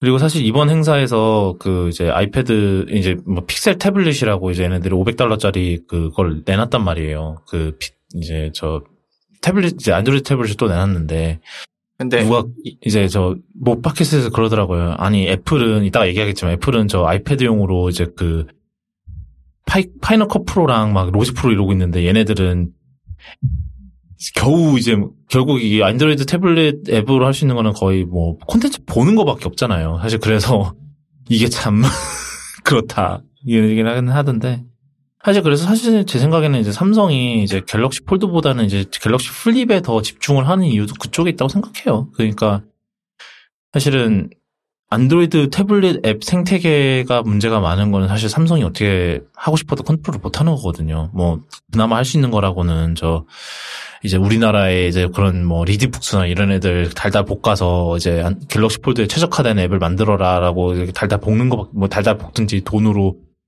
돈을 주든지 뭐 이런 뭐 하든지 그 둘 중 하나 하는 것밖에 없는데 근데 이제 플립은 폰을 접는 그냥 폰이었던 거를 접는 거니까 걔네들한테는 그게 더 유리하긴 하죠. 사실 피- 픽셀 폴드 하드웨어는 좋은데 여전히 안드로이드는 이제 그 열었을 때 앱이 문제인 거죠. 그래서 뭐 그래서 뭐 이제 구글도 강조를 하더라고요. 자사 앱들은 다 최적화를 했다. 이제 이거를 얼마나 이제 또 사실 그래도 뭐 구글이 이제 직접 폴더블을 만들기 시작하면 이제 몇몇 앱 개발 앱 개발사들은 좀 생각을 해보긴 하겠죠. 근데 우리나라는 모르겠네요. 우리나라는 갤럭시 폴드가 어떻게 가냐에 따- 갤럭시 폴드가 더 싸지면은 고민해보려나? 뭐 그렇지 않을까요? 좀 약간 사실 이제 구글이 폴더블을 내놓는 것도 사실은 이제 그 태블릿 앱 생태계를 어떻게든 좀 이제 저 심폐소생을 해보려고 그러는 걸 수도 있어요. 이렇게 생각해 보면. 저도 살짝 고민은 될 것 같아요. 폴 삼성 갤럭시 Fold는 확실히 접었을 때가 너무 별로라서 그리고 펼쳤을 때 비율도 조금 애매해서 그렇게 좋아하진 않았는데 저런 form factor로 아이폰이 나온다면 굉장히 끌릴 것 같고 근데 다만 걱정은 아이폰 Fold가 나왔을 때 무게가 어떻게 될 것인가 그러면 이제 MagSafe 액세서리들은 그대로 쓸 수 있을까? 일단 못 견딜 것 같거든요. 무게를. 아, 뭐 그렇죠. 그건 있겠지. 지금 제 거치형 충전기에도 아이폰 맥스에다가 14 맥스에다가 케이스 파이 케이스 끼우고 이제 붙이면은 각도를 유지를 못해요. 무거워서. 충전은 뭐 문제없이 되지만 각도 조절이 그냥 처져요. 그리고 제가 또 자주 쓰는 액세서리가 자동차 이제 거치대 있는데 맥스, MagSafe로 붙여놨을 때 이게 뭐 Fold 이런 무게는 못 견딜 것 같거든요. 뭐 이건 아주 사소한 문제이긴 한데 그쵸. 그걸 빼면은 저도 아이패드 매일 들고 다니기는 무거워서 부담스럽지만 그래도 어디서든 뭔가 크게 볼 수 있는 화면이 있으면 좋겠다 싶거든요. 그런 용도에서는 확실히 메리트가 있을 것 같고 그리고 iOS니까 어차피 그 뭔가 이 기존에 있는 아이패드 앱을 어떻게 쓸 돌릴 수 있게 해주지 않을까라는 막연한 기대? 그쵸. 마- 마- 애플이 그런 거를 그냥 내비둘 리는 없죠. 음, 우리한테는 이미 이만큼 많은 아이패드 있고 여기 그대로 지원합니다. 이러면 그냥 게임 오버지 뭐. 사실은. 저는 그래서 이걸 보면서 생각이 든 게 이제 아이폰이 만약에 foldable이 된다면은 이제 Flip처럼 폰이 접히는 것보다는 아이패드를 접어서 폰을 만드는 게 더 말이 되겠구나 싶, 애플 입장에서는 그게 더, 마- 더 스토리가 더 맞겠구나 싶긴 해요. 어차피 아이패드 앱은 이미 다 와- 거의 완성이 돼 있으니까 이제 그 생태계 자체는 그냥 그거를 그대로 이제 foldable에다 활용을 할 수 있으니까 그게 더 말이 되겠다 생각 그런 생각은 들더라고요. 요- 이걸 보면서 확실히 Pixel Fold를 보면서 그 확신이 도리어 더 들었던 것 같아요. 저는. 자, 그 다음은, 저, 이거는 진짜로 이번 주에 깜짝 소식인데, 저희가 몇 번 얘기했지만, 어, 아이패드, 애플이 이제 아이패드용 Final Cut Pro와 Logic Pro를 갑자기 발표를 했어요. 이번 주에. 전혀 예상도, 그런 발표를 했는데, 어, 다른 점이 있긴 해요, 맥 버전이랑.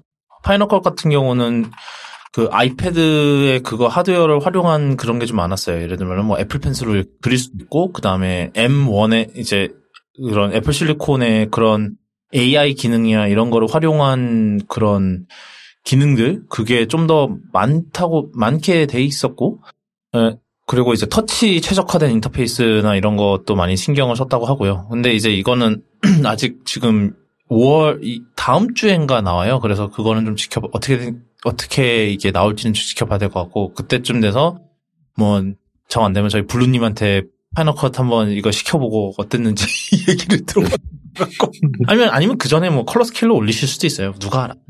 그리고 뭔가 또 PC에서 PC 버전이래 맥 버전에서는 많이 기능이 빠진 것 같아요. 몇 개는 왜냐면 피- 맥에서 아 아이패드에서 맥으로 export는 된다는 얘기가 나와 있는데 반대는 얘기가 없거든요.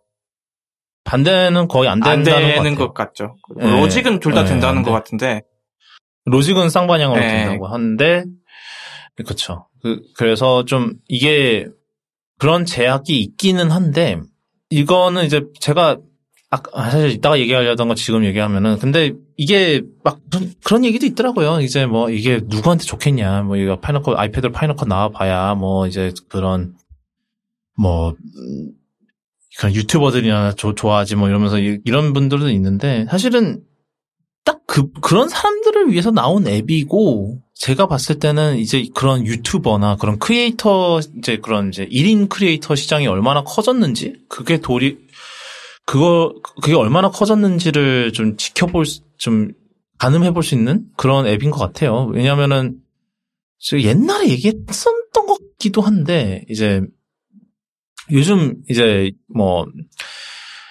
그런, 부업으로 유튜브 하는 사람들이 많잖아요. 뭐, 제가 봤던 것 중에는 뭐, 의대생 유튜버도 있고, 이제 자기 이제 의대생으로서 뭐, 이런, 뭐, 이번 주 이런 거 있었다 이런 걸 브이로그로 해갖고 하는 사람들도 있고, 이런 사람들 많은데, 이런 사람들이 대부분 그냥 아이폰으로 찍거든요.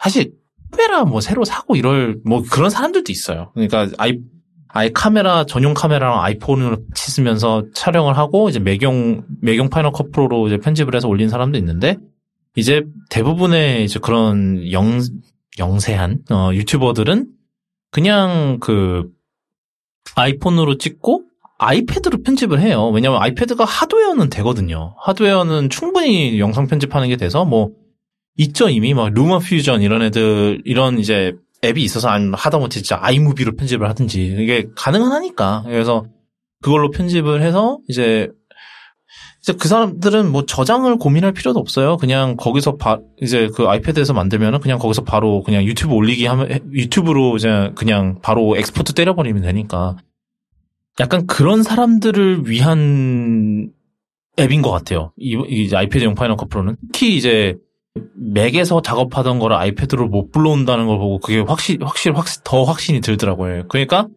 어차피 아이폰에서 촬영한 영상은 뭐 iCloud 뭐 저 사진 뭐 iCloud 라이브러리나 이런 거 통해서 어차피 아이패드로 다 들어오니까 영상 클립이 그래서 그냥 거기서 따다다닥 내려 받아서 Final Cut으로 편집을 하다가 뭐 그래요 뭐 하, 하다, 이제 아이패드를 시작을 해서 맥으로 보내는 거는 쉽 가능하니까. 그래서 뭐 거기서 맥에서 마무리 지어서 유튜브로 올리든지 아니면 그냥 아이패드에서 끝까지 작업을 해서 유튜브로 올리든지 그런 게 가능한 그런 workflow를 상정한 것 같고 저는 이게 생각보다는 막 많은, 어, 몇몇 사람, 몇몇 분들이 이게 뭐 이게 그렇게 인기가 많겠냐. 그냥 이거는 그냥 아이패드 성능 자랑하기용이든지 뭐 그런 거 아니냐. 그냥 유튜버들한테 잘 보이려고 하는 거 아니냐. 이런, 이런 분들도 있었는데, 이런 반응도 있었던 걸 봤는데, 저는 꽤 이거는 아무래도 요즘 1인 콘텐츠 이런 게 굉장히 많기 때문에, 저는 도리어 파이널 컷 같은 경우는 정-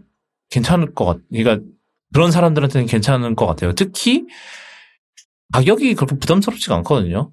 그러니까 이게 일단 구독형으로 나왔어요. 이게 애플의 프로 앱이 구독형으로 나오는 건 이번이 처음이에요. 왜냐하면은 어, 맥용 Final Cut Pro는 300달러고요. 우리나라로 얼마인지는 모르겠는데 300달러 299달러고 뭐 옛날에 뭐 이제 그 학생 번들 해갖고 이제 199달러에 살 수 있고 저 같은 경우는 이제 그때 199 이제 학교 다닐 때 199달러에 사갖고 이제 Logic이랑 Final Cut이랑 둘을 다 갖고 있는 그런 상태인데 사실 근데 이제 그런 아까 이제 저, 제가 얘기한 영세한 유튜버들 뭐 이런 사람들한테는 사실 이거 이제 영상 편집 해보자고 사실 300달러 쏟아 붓는 게 사실은 쉽지가 않거든요.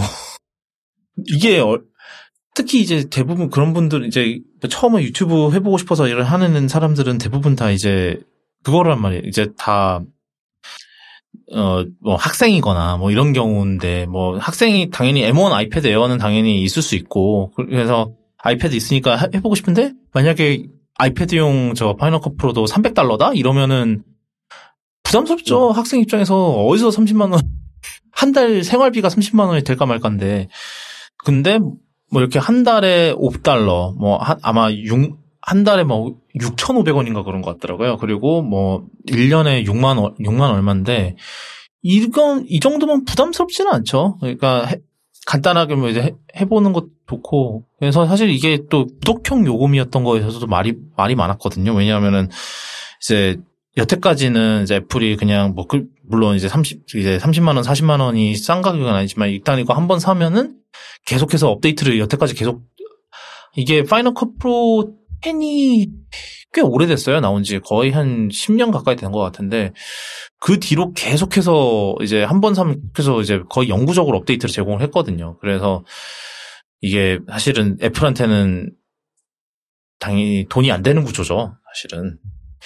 애플이니까 이, 이 짓거리를 할 수 있었던 거긴 한데 이제 그러니까 이제 첫 번째 이제 이거에 대해서 반 이제 그 아이패드용 이제 Final Cut이랑 Logic이 구독형으로 가는 거에 대해서 반대하는 건 이제 아니 마진도 남아 돌면서 이거를 또 이렇게 구독형으로 하는 거는 뭐 그렇게 서비스 너무 서비스에 목숨 거는 거 아니냐라는 그런 이제 의견이 있고 그다음에 이제 이거에 대한 반대 의견으로는 이게 도리어 이제 애플한테 이제 동기부여가 된다. 그러니까 애플이 좀 그런 경향이 있어요. 이제 뭐 앱을 하나 이제 뭐 앱이든 뭐 이제 그런 걸 하나를 개발을 하면은 좀 되게 냅두는 경험 경향이 있어요. 그러니까 막 업데이트 자주 안 하고 막 그나마 이제 뭐 맥용 Final Cut Pro랑 Logic Pro는 아무래도 프로용 앱이니까 좀 업데이트 자주 해주기는 하는데 막 뭐 옛날에 무슨 앱 있었지? 무슨 어파차? 아, 뭐, 그쵸. 어퍼처 같은 경우도 버림받다가 그냥 진짜 버려졌죠? 그런 앱도 있었고, 뭐 옛날에 무슨 녹음하는 앱도 있었어요. 그러니까 저 음성 메모 상위 호환 앱이 있었는데 몇 년 지나더니 그냥 다시 음성 메모에 쓰세요로 바뀌었죠. 그런 애들도 있고 그런 게 많은데 사실 이렇게 계속해서 구독 으로 돌리면은 구독으로 돌린다는 거는 애플이 그래도 계속 관리를 하기 최소한 계속 관리를 할 의향이 있다는 소리거든요. 그 말인즉슨 그러니까 뭐 물론 이제 사용자 층이 얼마나 많냐에 따라서 그게 달라지긴 하겠지만 이제 최소한 이렇게 구독으로 한다면 애플한테 계속 동기부여는 되겠죠. 이거를 관리를 해야 되는구나라는 동기부여를 얻겠죠. 그나 그래서 그런 면에서는 그게 좋을 수도 있겠다라는 그런 생각이 드는데 이제 이게 관 이제 이게 관건인 거는 매경에도 이런 구독형 요금, 요금이 적용이 될 거냐? 가능성 있죠. 가 문제. 문제. 그게 이제 좀 지켜보, 지켜봐야 할 그건데, 일단은 얘가 이제 Final, 아이패드용 같은 경우는, 어, 지금 가격을 다시 확인해 봤는데, 이제 월 6,900원이고, 아니면 연 6, 6만 9천 원이거든요. 그래서 이게 싼 가격은 아니지만, 뭐.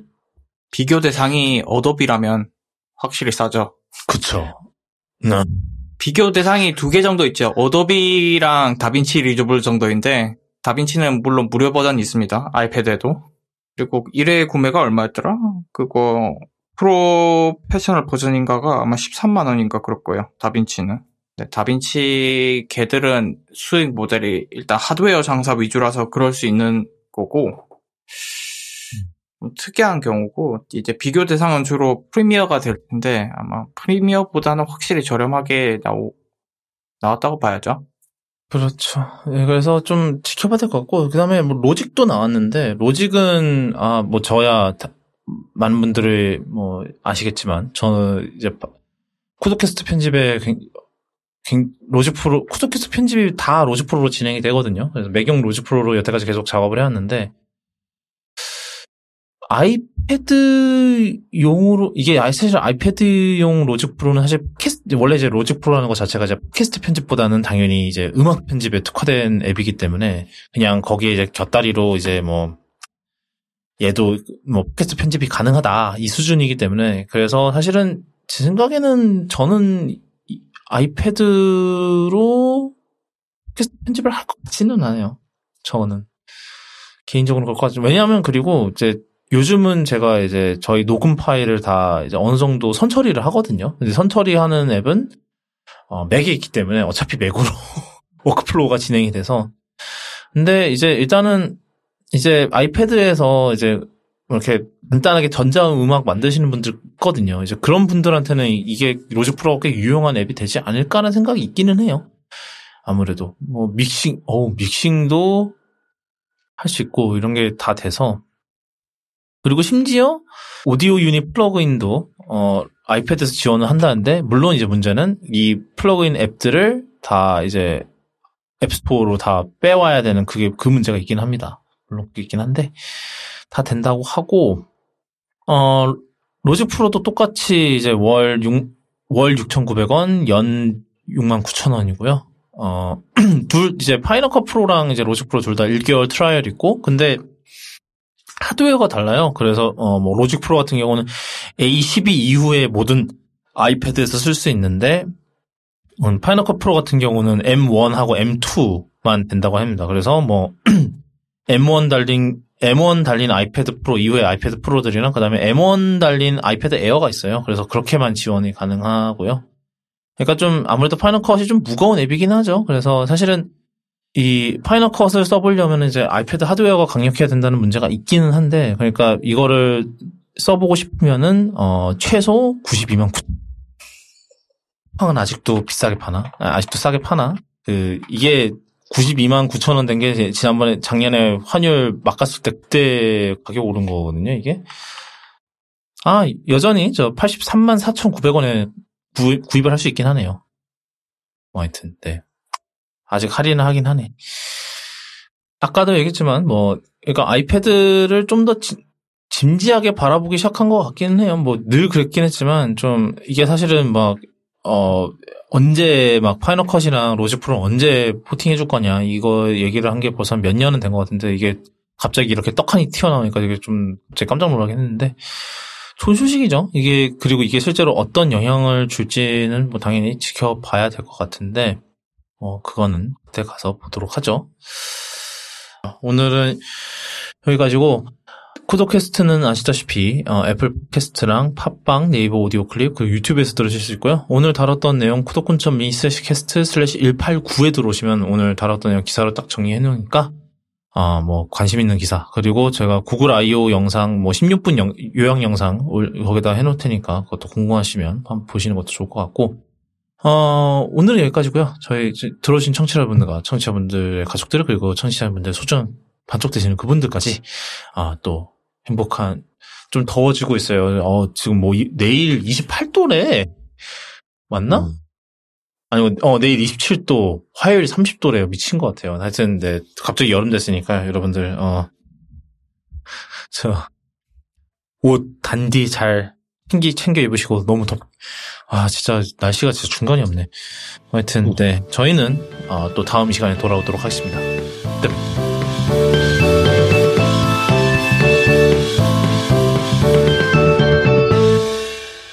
근데 이렇게 더워진다는 더워진다는 얘기는 이제 이 방도 더 이상 아 나 진짜 이제 벌써부터 지금 녹음할 때 땀나기 시작하거든 이거 어떡하냐 진짜 나 회의할 때마다 죽을 것 같아, 그래서. 근데 너 같은 경우는 진짜 그 나야 뭐 그냥 일주일에 한두 시간 정도만 버티면 된다 하지만 님은 거기 진짜 그 방에다 에어컨 깔아야 되는 거 아니야 진짜? 몰라. 방, 대체, 에어, 근데 에어컨 키면 내 귀에 거슬려. 내가 안 들려. 그래서 킬 수가 없어. 음. 저는 지금 바닥에서 에어서큘레이터 돌리고 있거든요. 이건 진짜 무서움 에어서큘레이터 이런 거 검색을 해봐야 되나? 아, 진짜. 얘는 그래도 이 정도 사운드는 제가 걸을 수가 있어요. 그 뭐냐 오디오 편집할 때. 근데 아, 진짜 그 이상은 힘든데. 이제 이거 이 밑에 이제 바닥에서 올리는 서큘레이터 하나로 보네이도 서큘레이터 하나로 이제 저 여름을 버텨야 되는데 이제 파- 이제 방송 시작하기 전에 최대한 시원 이제 시원한 바람을 최대한 쑤셔 넣어 놓은 다음에 그 다음에 이제 거기서부터 해야지 진짜. 그쵸. 그렇게 해야지 나도. 아, 아, 그게 아니면 답이 없다. 음, 그러니까. 나노리플라는 데서 재밌는 게 있길래 아니 재밌는 게 아니지 원래 있는 건데 생각보다 안 비싸게 그 스마트 전구가 나와 있길래 HomeKit도 되겠다 어 전구랑 LED 스트립을 질러놨 이제 나도 방구석에서 Siri로 불 켜고 끌 수 있다 아니, 이 서큘레이터가 이게 저 이게 회사에서 가져온 건데 전원 노브가 맛이 갔어.